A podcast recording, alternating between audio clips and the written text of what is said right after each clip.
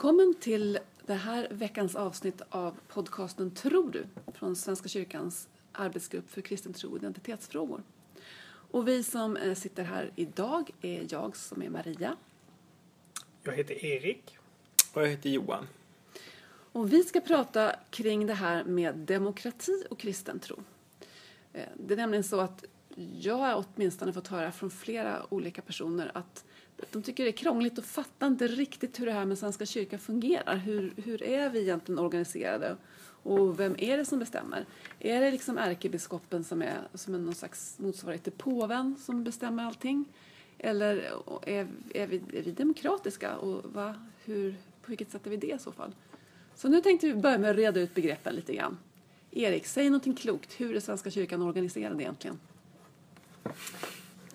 Och det, det är den lilla frågan man får av Maria här. Men Vi är ju tre nivåer framförallt och den viktigaste nivån det är den lokala nivån som är församlingen.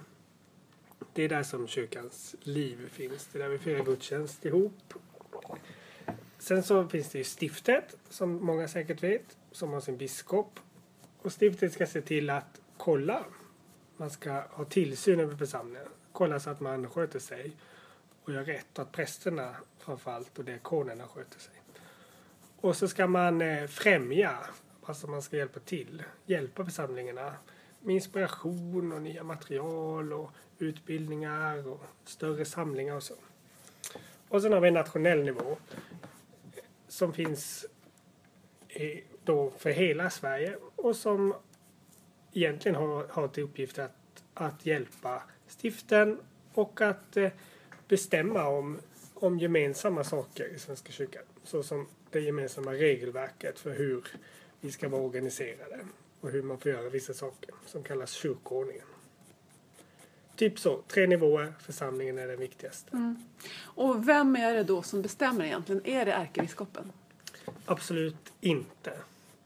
Så Svenska kyrkan är inget företag. Vi får inte lura oss att tro att vi har, har en toppchef högst upp, en VD som är ärkebiskopen som kan bestämma och sen så gör alla som ärkebiskopen säger.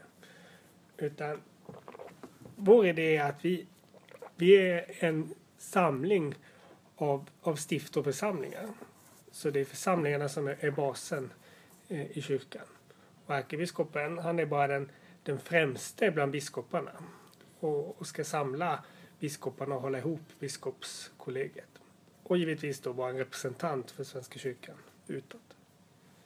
Okej, så om man ska försöka tänka visuellt så är det här som någon slags eh, pyramid som står på spetsen då? Att församlingarna är överst på något vis och så ärkebiskopen är spetsen längst ner. Så ärkebiskopen kan inte bestämma någonting alls, eller?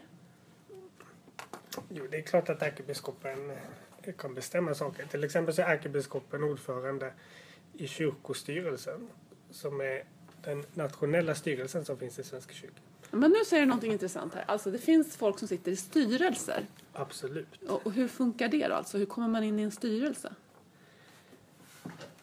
Ja du.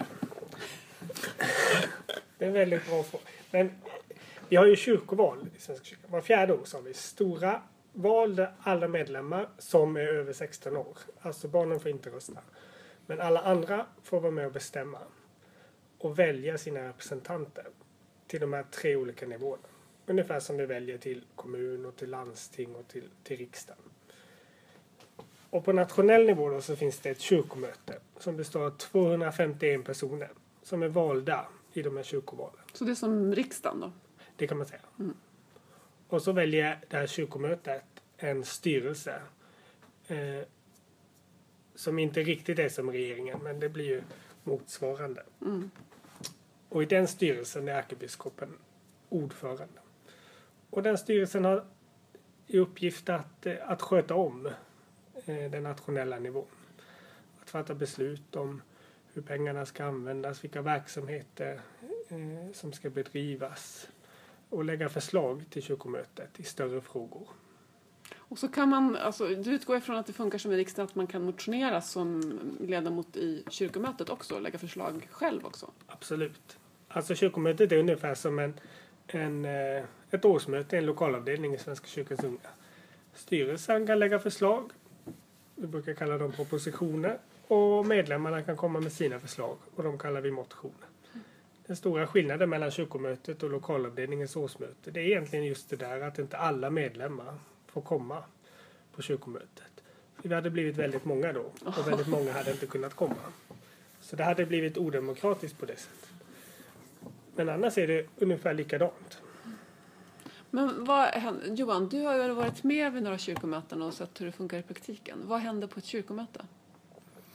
Ja, i kyrkomötet som det ser ut nu så, så träffas ju de två gånger per år. Eh, två veckor på hösten. Och så första eh, sessionen, då, första gången de träffas, så, så sitter man ju och förbereder allting, i, eh, som jag har förstått det, i utskott. Där man delar upp de här frågorna som har kommit in, motioner och propositioner eller vad man ska kalla dem. Eh, och sen så är det ganska mycket dialog och liksom kanske, jag skulle kanske säga lite kohandel i, i vissa fall kanske. Eh, Vad är och, kohandel? Jo, men att man sitter och eh, så här, ja, förhandlar ganska hårt kanske ibland. Som att man tycker vissa... olika och så försöker man hitta ett gemensamt ja, förslag? Ja, precis. Ja, så skulle det nog ibland kunna vara i alla fall. Men, men, eh, och sen så andra sessionen då, då, som är lite senare på hösten, så fattar man egentligen besluten mera. Eh, jag tror att Erik har bättre koll på det där egentligen. Han eh, sitter ju i kyrkomötet. Mm, nej, men det är ungefär så det går till. Det kommer ungefär 100 motioner, lite drygt varje år, till kyrkomötet.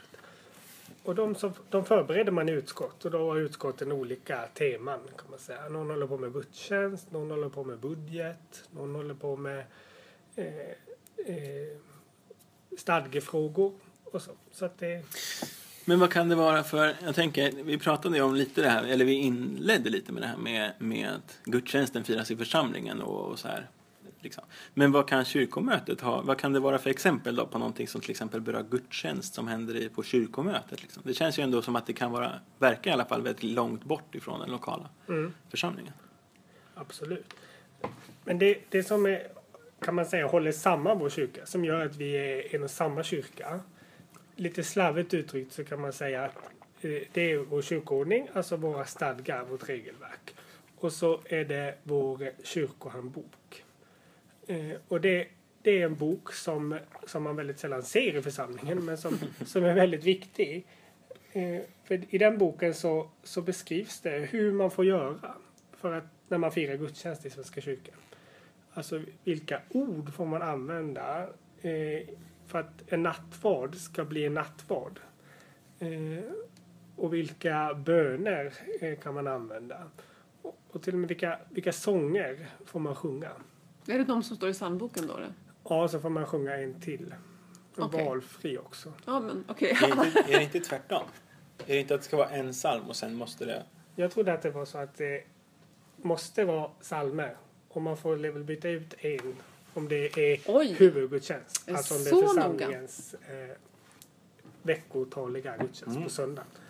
Men om man firar en liten enkel veckomässa i kårgruppen på, på onsdagen, eh, då får man sjunga vad man vill.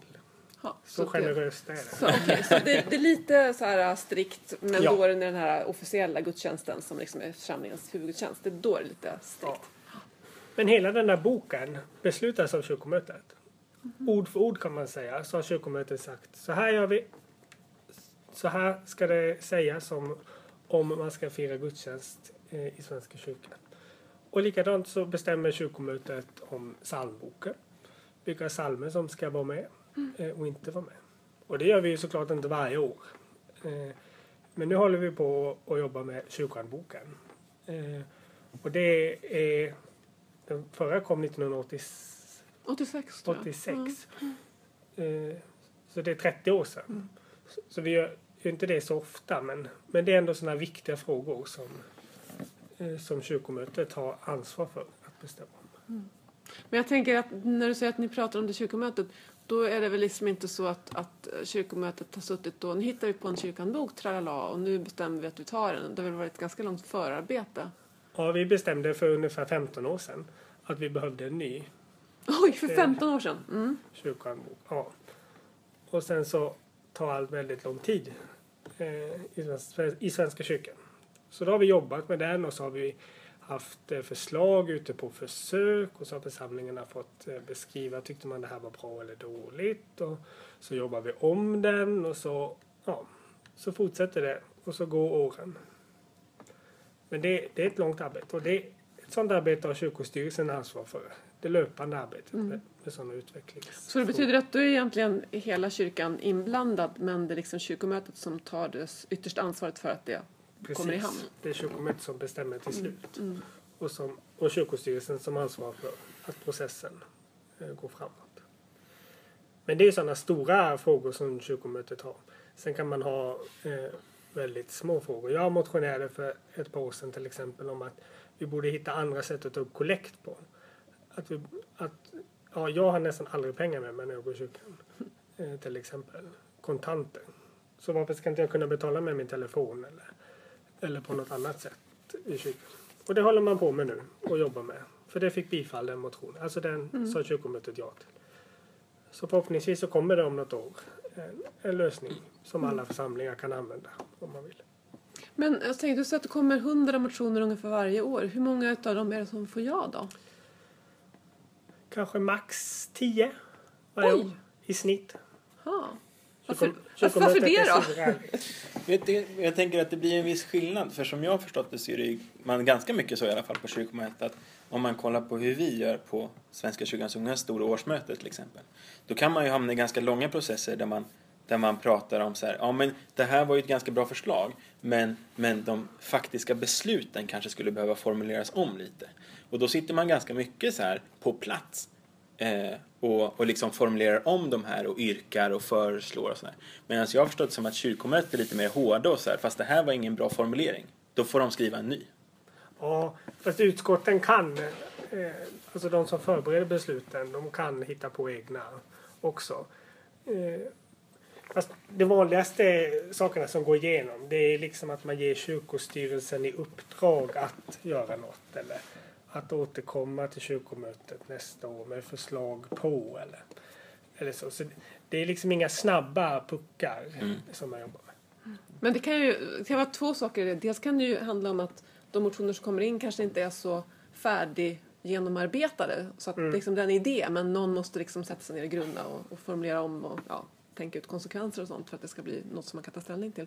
Och så kan det också göra med att man kanske inte vill fatta ett beslut på för... Alltså man vill vara säker på att man fattar rätt beslut. Hur mycket pengar kommer att gå åt och vad kommer vi behöva göra och så, där, så att man kanske behöver lite tid på sig av den anledningen också. Så det kanske är ganska bra egentligen. Absolut. Men sen finns det väl också mycket som, som kommer upp på kyrkomötet men som kanske redan händer, som också får avslag. Alltså så här, ja men ett arbete, men om det är något flyktingarbete kanske som sker eller, eller vad som helst och sen så föreslår man att man ska göra någonting men så görs det redan. Mm, du menar att man, ställ, ja, man Och sen så- lägger ett förslag på något som faktiskt redan finns precis. för att man och sen inte så vet om ser det. kan det se jobbigare ut om det är så att man, nej men det här ska vi inte göra. Men sen så förstår man inte det, att man faktiskt redan gör och att det, man behöver inte ta det här beslutet för att det är onödigt. Liksom. Nej, och en del saker är sånt som, som inte kanske egentligen nationell nivå alltså, har ansvar för. Alltså det kanske är en församlingsfråga, något som man tycker är problem hemma och så tänker man att ja men då kan jag skriva en motion till kyrkomötet för att lösa det. Men, men alla sådana frågor kan inte eh, nationella nivån, alltså kyrkan i hela Sverige, eh, fixa eller, eller ta ansvar. Men hur är det då om det nu är så att, att, eh, att vi är liksom en, en gräsrotsorganisation så att det är församlingarna som är eh, översta där i centrum, eller hur man nu ser det visuellt. Kan, kan kyrkomötet sätta sig ner och bestämma saker som församlingarna måste göra? Alltså det här med kyrkandoken är ett bra, bra exempel för det är något som vi allihopa delar och det måste vi, liksom, alla församlingar måste använda kyrkandoken. Men kan man liksom plötsligt på ett kyrkomöte sätta sig ner och säga nu bestämmer vi att nu så ska alla församlingar i landet ha barntimmar för det är jättebra. Kan man fatta den typen av beslut också? Alltså det, man kan väl fatta vilka beslut som... Alltså, man, jag, tänker att, eller som, jag tänker att så här, får du in det i kyrkoordningen så gäller det ju alla församlingar. Om du får in det på rätt ställe. Liksom. Så det, Så- men det är så man skulle gå tillväga så Ja. fall? Man skulle få in det Ja, jag i, tänker att det är så man skulle göra. För det är enda sättet man kan påverka. Alltså, du kan inte, du kan inte, som kyrkomöte kan man inte besluta att ta beslutet alla församlingar ska. Mm. Alltså med en, med en sån formulering. Man kan lägga till någonting i kyrkoordningen som påverkar församlingarna. För, för kyrkoordningen måste församlingarna följa Ja. precis som de måste använda kyrkanboken. Ja, men precis. Eh, och då skulle man ju absolut, men sen så kan man ju tänka att det handlar ganska mycket om det här med att kyrkomötet, alltså så här som alla beslutande organ i Svenska kyrkan, alltså måste ta ansvar för att inte ta beslut som kanske de inte borde. Alltså bara för att man kan någonting så betyder inte det att man ska. Nej. Nu får du förklara lite grann. Vad menar du med det? Att man inte borde fatta vissa beslut? Kan du ge nå- något exempel? Jo, alltså, men alltså den, den hårdaste varianten på den är så här, bara för att jag kan slå dig betyder inte att jag ska. Men det var väl ett väldigt dåligt exempel? ja, men, men, det är klart. Det är klart. Men, men eh, Varför ska man till exempel inte i kyrkomötet kunna bestämma att alla måste ha barntimmar? För barntimmar är så himla bra så det måste alla församlingar erbjuda. Jo, men vi säger att, vi säger att eh, jag är engagerad i Uppsala domkyrkoförsamling till exempel. Och om, jag ser om vi säger att jag skulle sitta i kyrkomötet också och sen ser jag ett behov som finns, att vi har, inga, vi har inte så mycket barntimmar i Uppsala domkyrka. Check! Och det skulle vara skitbra om vi hade det på tisdagar klockan det här. För det skulle vara bra. Eh, och sen så skickar jag en motion till kyrkomötet som säger att eh, vi borde göra, skriva in i kyrkoordningen att alla församlingar ska ha eh, barntimmar den här dagen. Alltså nu blir det väldigt Ja, liksom... väldigt specifikt. ja, Mm. specifikt. Men, men för att förtydliga liksom. Om vi säger att man beslutar det, ja, och sen så finns det en församling i, i Linköping eller i Göteborg eller var som helst, eller så här, säkert 75 procent av församlingarna, där det här är en jättedålig tid, där det här inte alls, där man inte har personal, man kanske inte har möjlighet att göra det här. Och då har man ju plötsligt satt krokben för hela organisationen för att jag vill göra någonting i min församling. Så vad du- menar du, beslut som man inte borde fatta, skulle man säga så här, det är att det är inte alltid så himla bra att försöka toppstyra utan det är bättre att man får bestämma lokalt vad som passar här. Precis. Mm, jag förstår. Jag menar precis. Och, och, och det att inte försöka detaljreglera för mycket. Det är en utmaning för kyrkomötet. Men i princip så har vi lagt fast en sån här rollfördelning mellan vad, vad ska församlingen ansvara för, vad ska stiftet ansvara för och vad ska nationell nivå ansvara för. Som jag försökte berätta om i början. Och då, då står det bara i kyrkoordningen att, eh, att församlingen har, har en uppgift och den uppgiften består i att bedriva eh, diakoni och mission, fira gudstjänst och, och ha undervisning. Så det är de fyra grejerna. Och sen får församlingen se, men hur gör vi bäst här i vår församling det? Vilka är de som behöver det? Alltså vilka människor? Vad finns det för möjligheter? Vad finns det för resurser? Och så får man försöka hitta eh, det. Det är lite som så här kommunalt självstyre om ni har hört det, det ordet. Att eh, ja, men beslut ska fattas så nära den som det berör som möjligt. Och man får liksom inte lägga sig i de andra nivåernas eh, verksamhet för mycket. Men eh, jag kan tänka mig att... Jag kommer ihåg att för ett antal år sedan så började man ju prata om här att Svenska kyrkan skulle ha en gemensam grafisk profil. För det var så att alla församlingar hade liksom hittat på sin egen lilla logga och mm. sin egen lilla typsnitt. Och så och det tyckte man det var inget bra, då syntes det inte att vi hörde, hörde ihop liksom visuellt. Ehm, och hur har det gått med det då? Kan, kan man göra det? Nu bestämmer vi att vi har en grafisk profil. Är det så att alla automatiskt börjar följa då samtidigt? Nej, då får man jobba liksom med morot och piska. Eh, alltså morot, det vi försökte göra då, det var att säga, men vi trodde att det vore bra att alla hade ungefär likadant som man så, kände igen. Så då erbjöd vi alla församlingar att, att gratis liksom göra loggor till dem och, och erbjöd färdiga mallar för att, att det skulle vara lätt att om man ville gå in i det. Men eh, man kan inte tvinga någon eh, till det.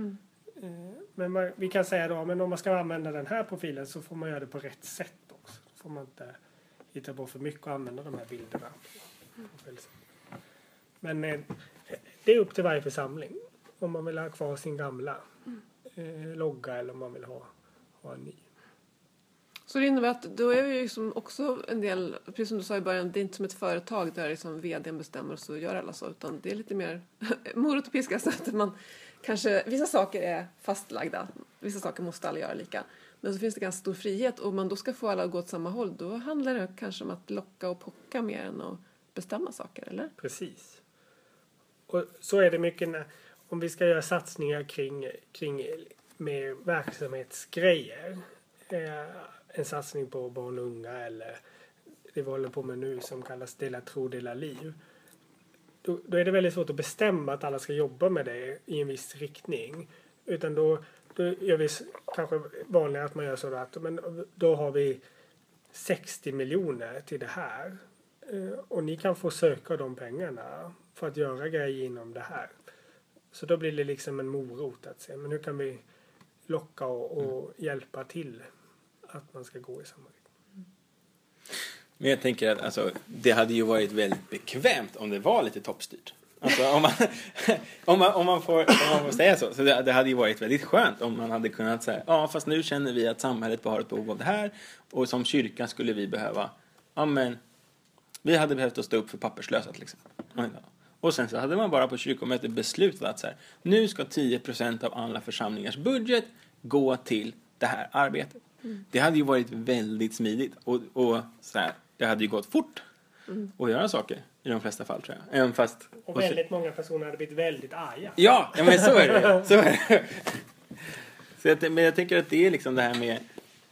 Det har ju med en, liksom, en teologisk fråga att göra. Det här med hur ser vi oss själva som kyrka? Vad, är, vad, är, vad är det för något? Att vi liksom är den här organisationen och den här strukturen som vi har. Varför? Ja, det är intressant du säger, för jag tänker spontant på det, att jag ibland hör människor som säger att kyrkan borde göra det här, eller kyrkan borde jobba med det, eller kyrkan borde uttala sig om det här. Och då tänker jag alltid, men vem är det som ska göra det då? Alltså vem är kyrkan? Vem tänker du på när du säger att kyrkan borde? Så jag tycker det är en väldigt intressant fråga, just att vem är det som är kyrkan? Eller vem har rätt att uttala sig för kyrkan? Vem kan fatta beslutet till exempel att all, kyrkan borde jobba med papperslösa? Ja, men då, då säger vi det då. Jag tänker att vi har inga, alltså Svenska kyrkan är en koloss. Alltså det kan man inte blunda för. Om man kollar på, alltså mycket mindre kyrkli, kyrkor, liksom. Om man kollar på Pingstkyrkan till exempel, som ofta inte har en övergripande struktur som är så tydlig, utan eh, de består av sin församling. Där är det ju ganska lätt att ta de här besluten. Man kanske inte är jättemånga, på, alltså så här, för man har medlemmar som väljer att gå in. Man säger att ja, men jag är medlem och då är jag aktiv. Eh, då, kan man, då är det ju lätt att till exempel säga att ja, men nu ska alla träffas och ska vi besluta om våra pengar eller hur vi ska göra. Men jag tänker, jag kommer från Nacka församling i Stockholm från början och, och vi har ju 30 000 medlemmar och försöka samla dem och säga hörni vad ska vi göra för någonting. Det blir ju väldigt svårt, det går inte att få ihop riktigt. Eh, och då tänker jag att det är, alltså våra demokratiska strukturer som vi har med kyrkovalet vart fjärde år till exempel gör ju att det kanske är svårt för folk att känna att de har ett inflytande. För det är ett beslut och sen så... Eh, så. Och jag tror att det, det kan säkert vara frustrerande för många. Men där tänker jag också att det har ju öppnats upp lite. Eh, för man höll ju på jättelänge med vad man kallade för struktur, man kallade den inte för strukturutredningen kanske. Men man, jo, man gjorde det. den hade inget snyggt arbetsnamn. Eh, men där det på något sätt landade i att man, man skulle göra, många församlingar blev liksom större eller man slog ihop flera församlingar till församlingar. Men då gjorde man ju också så att man kunde ha församlingsråd.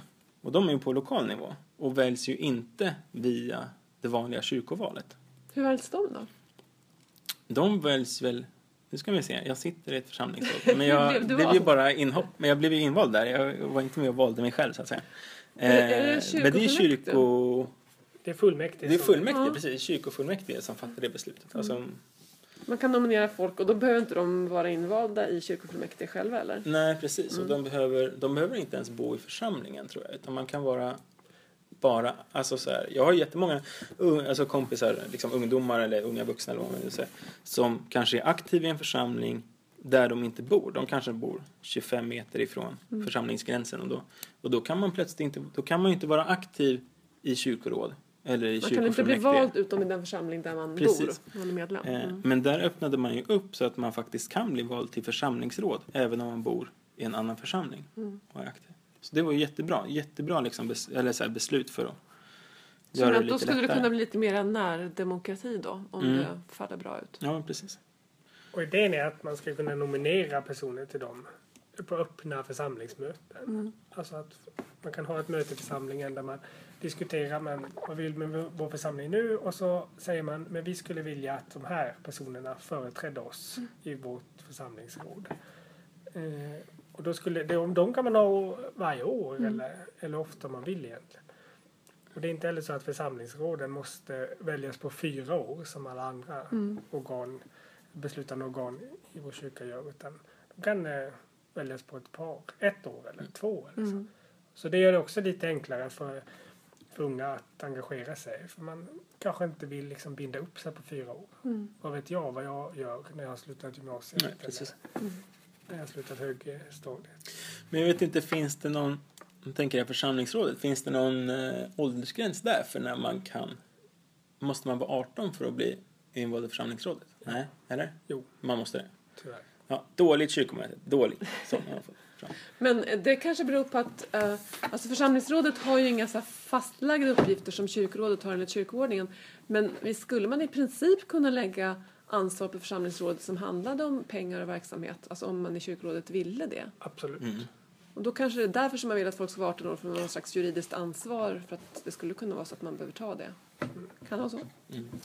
Jag tycker, Eller så bara vågar man inte. Nej, så kan det också jag tycker alltid att så här, eh, det är en sån här övergripande fråga. Jag tycker att det är intressant eh, det här när vi, om man pratar, vi pratar ganska mycket och har pratat ganska länge skulle jag säga, eh, fokuserat liksom, om dopet och dopets betydelse i Svenska kyrkan på olika sätt. Det har varit mycket prat om att eh, anställda i församlingen inte alltid kan förklara kanske på, på öppen förskola så där, varför man ska döpa sina barn och att det har varit ett problem.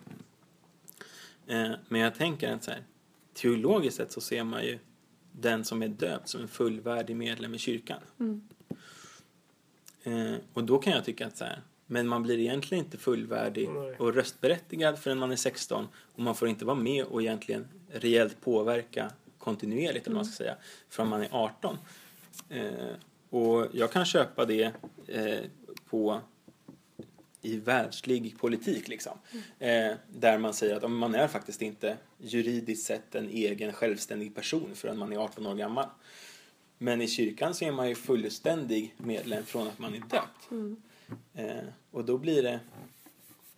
Det är en mycket bra fråga, men det har inte det här med, med världsligt och andligt att göra då? Att även om vi är liksom då en, en ideell organisation eh, som bygger på den idén, att man är fullvärdig medlem och döpt, så lever vi liksom i ett samhälle som där ideella organisationer måste anpassa sig efter vissa lagar och förordningar så, som är världsliga men som ändå finns. Jo, men jag, jag, jag tror viktigt är att vi har varit en statskyrka. Alltså vi har varit en del av staten. Eh, och varit styrda på det sättet också. Vi, har bara varit fria från staten eh, i 14 år. I senaste vändan då. Och då har liksom, det är väl sen Gustav Vasa så har, har vi levt liksom så nära kommun och, och stat. Så det har varit som, blivit självklart att vi ska använda deras sätt att styra eh, på. Så då ska vi ha val som liknar de här vanliga valen. Och vi ska ha regler då som så mycket som möjligt ska likna reglerna för det, det vanliga. Så det, det var ett jättestort steg för kyrkomötet och de debatterade jättelänge eh, i slutet av 90-talet att sänka rösträttsåldern från 18 till 16 år. Det var så här, ett avsteg ju från hur det är i, i den världsliga politiken till kyrkopolitiken. Och jätt, många var jätterädda för det där och, och tyckte det var jättekonstigt. Men jag tycker att det är en sån här intressant grej att också lyfta. Vi hade ju nyligen så hade vi tusenårsjubileum av, av Svenska kyrkan. Eller ja, Du menar att vi fick ett första svenska stiftet? Ja, precis då. Eh, men det som är roligt är att alltså, Svenska kyrkan som organisation är ju egentligen 14 år gammal. Vi har ju en jättelång tradition, men, men i vår nuvarande organisatoriska form, Mm, som vi ser ut nu. ja. som liksom nästan fria från staten i alla fall, eh, så, så är vi jätteunga. Eh, och jag menar, en organisation som bara är 14 år gammal, eh, som har liksom, hur många medlemmar är vi? Fem, Sex miljoner? Sex miljoner. Eh, det kommer ju ta jättelång tid innan. Och jag tänker att det är en sån där sak som, som jag tycker märks eh, på, på alla nivåer. För om man vill engagera sig i, i kyrkopolitiken så måste man ju, då ska man ju vara medlem i en nomineringsgrupp. Vad är en nomineringsgrupp? Jo, men det, man kan väl säga att det motsvarar ett parti egentligen. Eh, och sen så är det, och sen så liksom eh, ett parti som man röstar på i riksdagsvalet, de är ju alltid liksom i princip väldigt tydliga i så här, de här frågorna, så här tycker vi i de här frågorna. Och sen så ser det väldigt olika ut i Svenska kyrkan för att, för att de här nomineringsgrupperna, det är liksom inte alls lika tydligt. Du menar att, eh, ja, för, tid, för tidigare så var det ju partier Ja, som precis. var nomineringsgrupper. Så- precis, och då det. Och då visste man att då röstade man på Moderaterna i riksdagsvalet Ja. och då röstade man på Moderaterna i kyrkovalet Och också. så har det ju varit ganska mycket eh, i Svenska kyrkan också. Och håller väl på att lösas upp lite nu.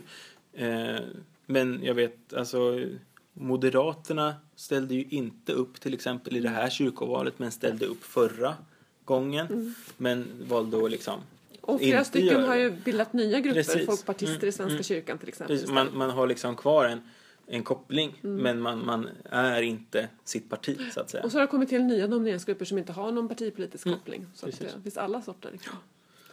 Hur blir man då invald? Alltså, ehm, min, min uppfattning, jag har tidigare suttit i kyrkoråd och kyrkofullmäktige flera år liksom, lokalt. Uh, och min, min, min möte när jag kom in, då, första gången jag blev tillfrågad, det var folkpartisterna, det var någon gång på typ 80-talet, frågade hej du, vill inte du vara med i våran nomineringsgrupp? Och jag tänkte, vadå, men jag är ju inte folkpartist. Ja, men du är en bra person, du är ju kyrkligt engagerad, kan inte du vara med? Och så jag bara, nej, nej, det känns lite falskt liksom. Nej, nej, nej, det vill jag inte. Och sen så småningom blev jag tillfrågad av en annan nomineringsgrupp som inte hade någon partipolitisk koppling. Men jag tänkte på det att hur går det liksom till i praktiken? För att jag kände ju inte att när jag sen kom in att det var så himla stor skillnad. Det var ju sällan så att liksom, oh, nu sitter Socialdemokraterna där nu och är emot och men vi på den här sidan, vi är för. Alltså de där skillnaderna mellan de var inte alls särskilt viktiga i praktiken när man satt i kyrkoråd utan då, då tyckte vi för det mesta ganska lika om vad som var viktigt och vad vi Precis, ville men göra. det blir också så här, det är också Egentligen, jag tycker att de här, att behålla de här gamla liksom, partipolitiska kopplingarna tycker jag är ganska konstigt för det är inte samma frågor. Alltså de här de partierna som finns i, i vår världsliga politik, eller vad man ska säga, de bygger ju på politiska ideologier. Alltså, vi vill ha ja, men, hög skatt och ett starkt skyddsnät eller vi vill ha större frihet och mindre skatt. Eller liksom så här. Och det är inte riktigt den frågan. Det är, jag, jag tror inte, ska jag säga, att den mest debatterade frågan är kyrkoskatten. I, Nej. I, nej. Alltså det är inte så här. Eh, och, men jag tänker att så här, och samtidigt tänker jag att det här med, med partier som påminner om folk, det gör ju att det är mycket lättare för många personer att rösta. Mm, man känner igen sig på Ja, något sätt. det är ju svårt att, jag tänker att det är ett stort kliv för många tror jag att och ens gå och rösta i kyrkovalet för att man kanske inte känner sig helt, man kanske inte tycker att man går tillräckligt mycket i kyrkan för att få lägga sin röst och sådär. Och Eller man kanske inte vet vad man borde ja, rösta precis. på. Ja, men precis. Och dessutom om man då ska sätta sig in i alla de här nomineringsgrupperna. Och jag menar, det är väl ganska stadigt vilka nomineringsgrupper som finns på, på liksom Svenska kyrkan på riksnivå då. Eh, men det kan ju vara väldigt så här, specifika grupper på lokal Det kan vara väldigt lokalt, vi Ja, vill inte precis. att det här ska ske eller Nej. vi vill att den här kyrkan inte ska läggas ner. Ja, men mer inte eller mindre smidiga eh, namn. I, I Huddinge hade man en nomineringsgrupp som, som ville förhindra att man målade om kyrkan. Eh, och då, då valde man nomineringsgruppsnamnet Bevara Huddinge kyrka vit. Eh, och det var ju så här sjukt osmidigt. Men, men, men eh, ja, jag vet inte hur det gick för dem. Men det är kanske också är ett typiskt mått på att ibland är det sådana frågor som faktiskt engagerar folk lokalt. Alltså väldigt konkreta frågor. Ja. Eh, och det som gör att folk går och röstar i kyrkovalet överhuvudtaget. Liksom. Men Absolut. det, Och det, har, alltså det, det är också ganska nytt att vi har eh, val till nationell nivå, alltså till kyrkomöte och till stiftet. Det där sköttes eh, indirekt tidigare. Så att det var församlingarna efter att man hade haft val till församlingen som valde sina representanter till stiftet. Och, och sen också då till, till nationell nivå. Eh, och så gör man ju i Finland, vet jag till exempel fortfarande. ja, Som jag förstått det. och så gör vi i Svenska kyrkans unga. Mm. eh, i princip också. Och de flesta andra eh, folkrörelser. Men vad är det då för vits med att ha en kyrka som är demokratiskt organiserad? Alltså, eh, katolska kyrkan, nu vet ju inte jag hur katolska kyrkan fungerar eftersom jag aldrig varit medlem där, men utåt får man ju en känsla av att men det är ju påven och så är det ett antal kardinaler och det, det finns liksom en slags ja, led, ledningsgrupp där och det är de som bestämmer och man gör inte tvärs emot vad påven säger. Liksom. Eh, varför ska man som kyrka vara demokratiskt organiserad? Alltså det, det ska ju vara Gud som bestämmer egentligen. Vi kan inte rösta om sånt som har med Gud att göra, eller? Men jag tänker att det som blir... Jag, jag, när folk säger att det här med att det är Gud som bestämmer så det finns... Det, är egentligen, det kommer egentligen från en, eh, en judisk kontext. Men, men jag, jag läste om en, en, en judisk eh, föreläsare på, som på ett eh, universitet i, i Israel. Och sen så pratade de då om, om det här med eh, vet, alltså så här, tolkningen av deras heliga skrift.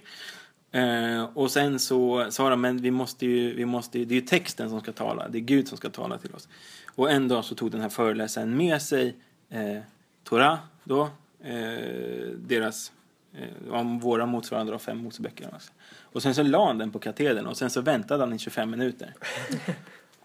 och sen så för att visa liksom att så här, ja, fast, fast det händer ingenting. Texten talar inte. Det är vi som, vi måste tolka, vi måste säga någonting. Det är liksom det som händer. Och jag tänker att det är lite samma sak eh, med hur vi tänker att vara kyrka. Jag menar, om vi, vi, visst, vi skulle kunna pröva och bara sluta ta beslut eh, och sluta diskutera och sluta, men det skulle inte hända någonting.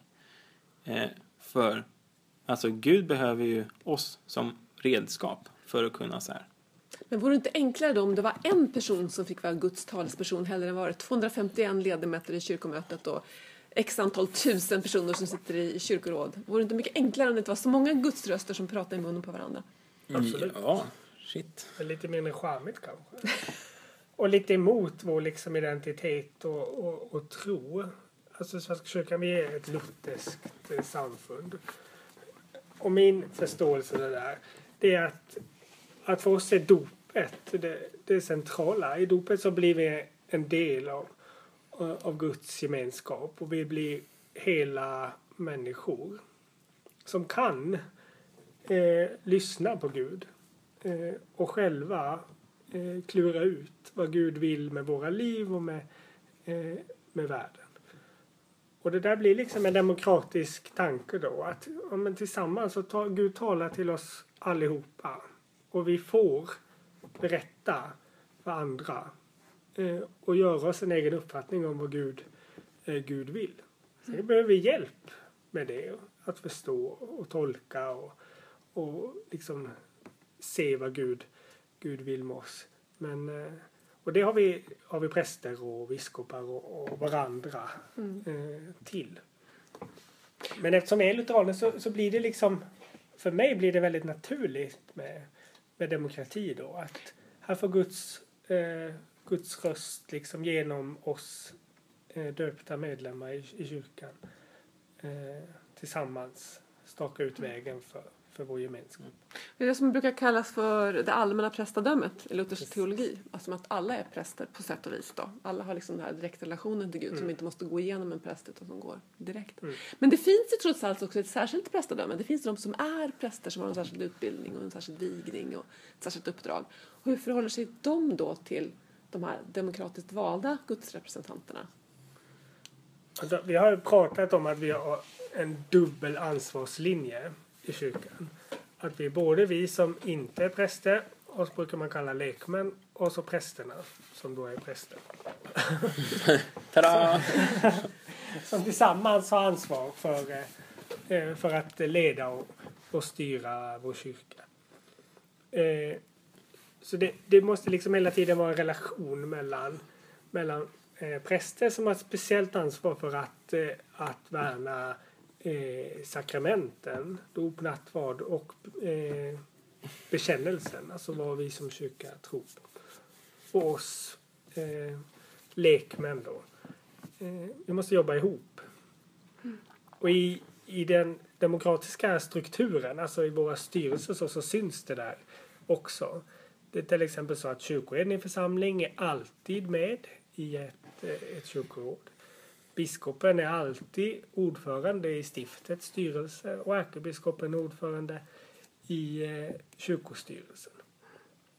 Och när vi ska ta viktiga dokument på församlingen, när man ska ta den långsiktiga planen och vi ska göra församlingsinstruktioner, då måste kyrkoherden, prästen och kyrkorådet, lekmännen, båda två tillsammans eh, godkänna det, det dokumentet. Så det är liksom inbyggt att vi måste jobba ihop. Mm.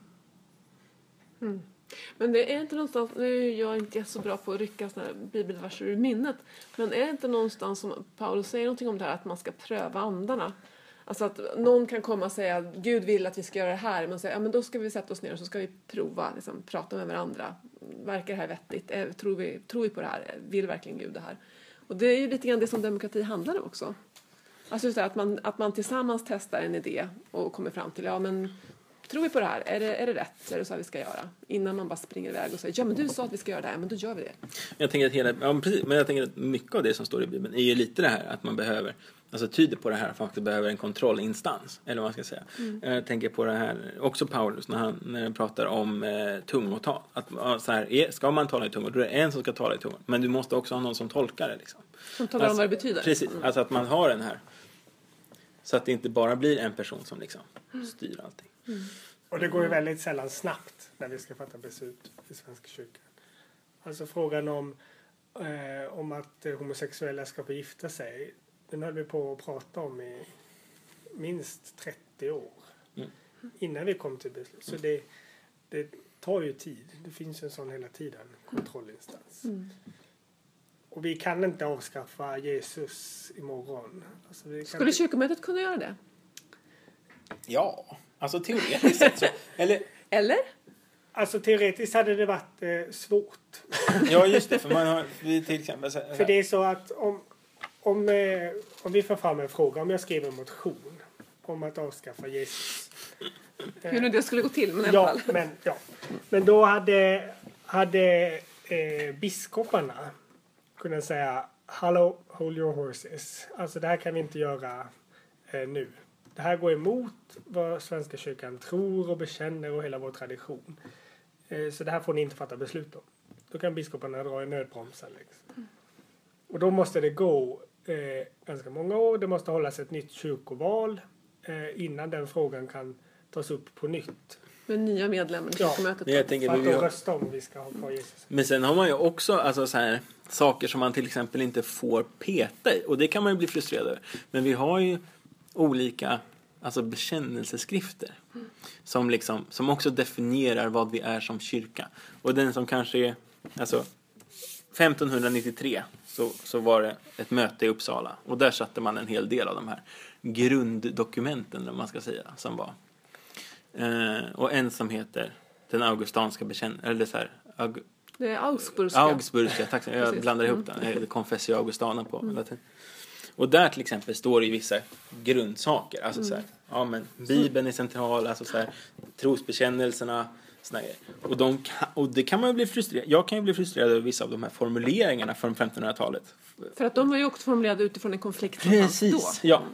Eh, och, Men i princip kan kyrkomötet avskaffa dem. Alltså det, fast det får man väl inte? Det är väl redan, alltså det, det står i vår kyrkoordning vilka som är våra bekännelseskrifter, vilka vi anser vara våra bekännelseskrifter. Och den kan kyrkomötet ändra. Fast det är väldigt svårt och det finns Mm. liksom inbyggda eh, Säkerhetsspärrar. säkerhetsspärrar för att vi skulle få för oss något. Och sen finns det dessutom en liten statskyrkorest kvar. En lag om Svenska kyrkan som säger att vi ska vara ett evangeliskt lutherskt eh, trossamfund. Och, så lagtolkning, alltså Så om vi skulle ta bort bekännelseskrifterna skulle vi egentligen inte vara ett sånt samfund Mm. längre. Så det skulle man vara tvungen att ändra i lagen först då. Ja, men riktigt vad som skulle hända där är lite svårt att spekulera om. Ja. Nej, men det låter ju ganska teoretiskt. Ja, ja, precis. Ja. Men så här, om vi skulle försöka knyta upp säcken då. Alltså, du Erik, har, har du varit förtroendevald bara i kyrkomötet eller har du varit förtroendevald på andra nivåer i Svenska kyrkan också? Jag har varit lokalt också, eh, här i Uppsala där jag bor. Eh, tidigare.